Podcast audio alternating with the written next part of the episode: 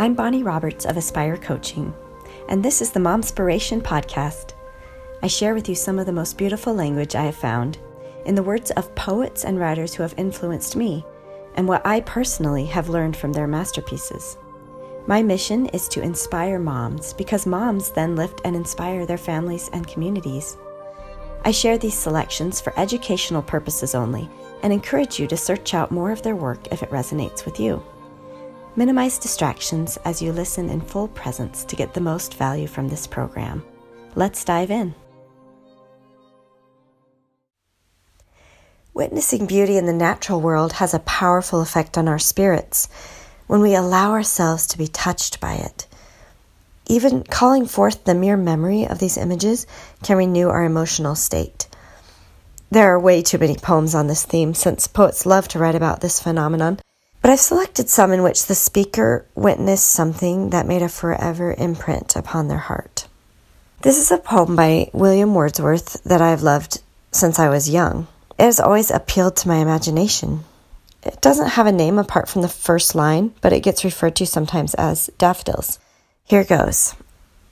I wandered lonely as a cloud that floats on high o'er hill and vale, when all at once I saw a crowd, a host of golden daffodils, beside the lake, beneath the trees, fluttering and dancing in the breeze, continuous as the stars that shine and twinkle in the Milky Way. They stretched in never-ending line along the margin of a bay. Ten thousand saw I at a glance, tossing their heads in a sprightly dance. The waves beside them danced, but they outdid the sparkling waves in glee. A poet could not but be gay in such a jocund company. I gazed and gazed, but little thought what wealth the show to me had brought. For oft, when on my couch I lie, in vacant or in pensive mood, they flash upon that inward eye that is the bliss of solitude.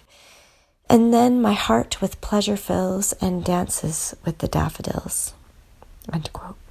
When the poem opens, the speaker feels lonely and depressed, but seeing tens of thousands of dancing daffodils completely transforms his emotional state. The true value of this experience, however, lay in the memory that was created.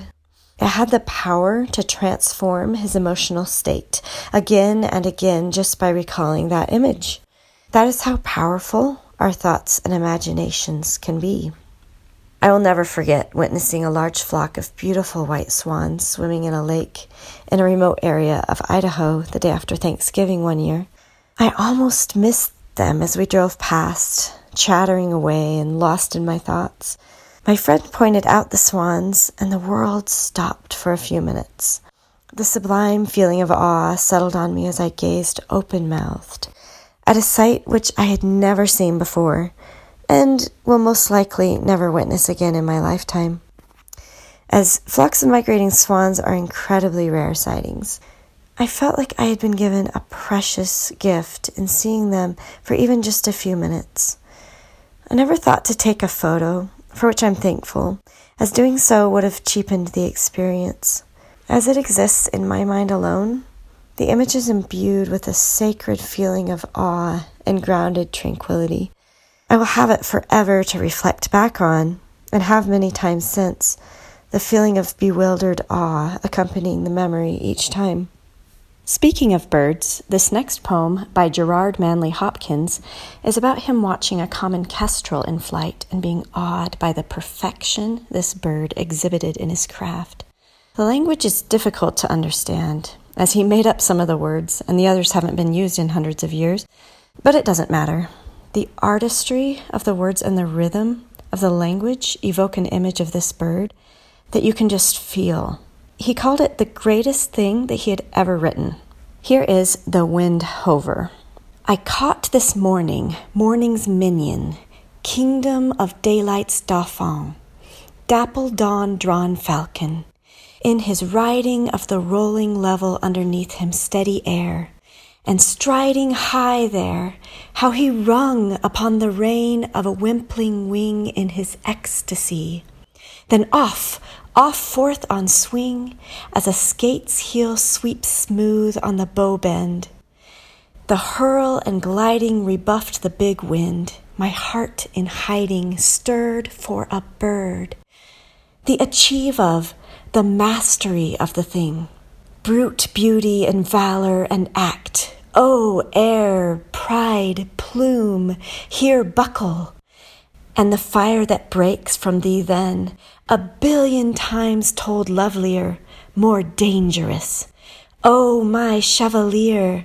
No wonder of it, sheer plod makes plough down Sion shine, and blue bleak embers, ah, my dear, fall, gall themselves, and gash gold vermilion.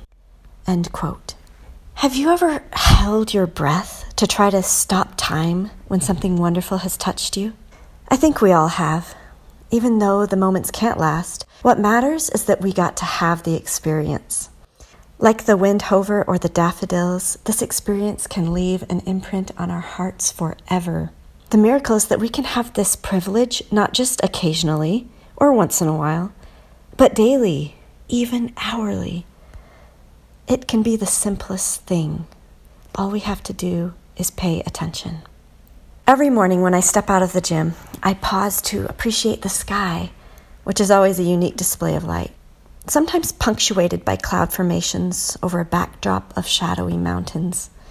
It helps me start out the day in a feeling of expansion and gratitude for the privilege of being alive. What have you seen lately that has transformed your state and mood? What images of beauty can you call to mind to shift you into a higher vibration through the mere memory of the experience?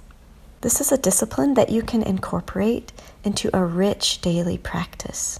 This is the power of beauty to draw us beyond the narrow confines of ourselves into a meeting with the vast, unknown possibilities beyond. I hope this program has inspired you and brought a degree of grounded presence to your day. I'd like to thank the poets featured in this episode for the light their words have brought into the world. Consider subscribing so that you don't miss an episode. For more information about my coaching programs, visit called to aspire dot com. Thank you for listening in.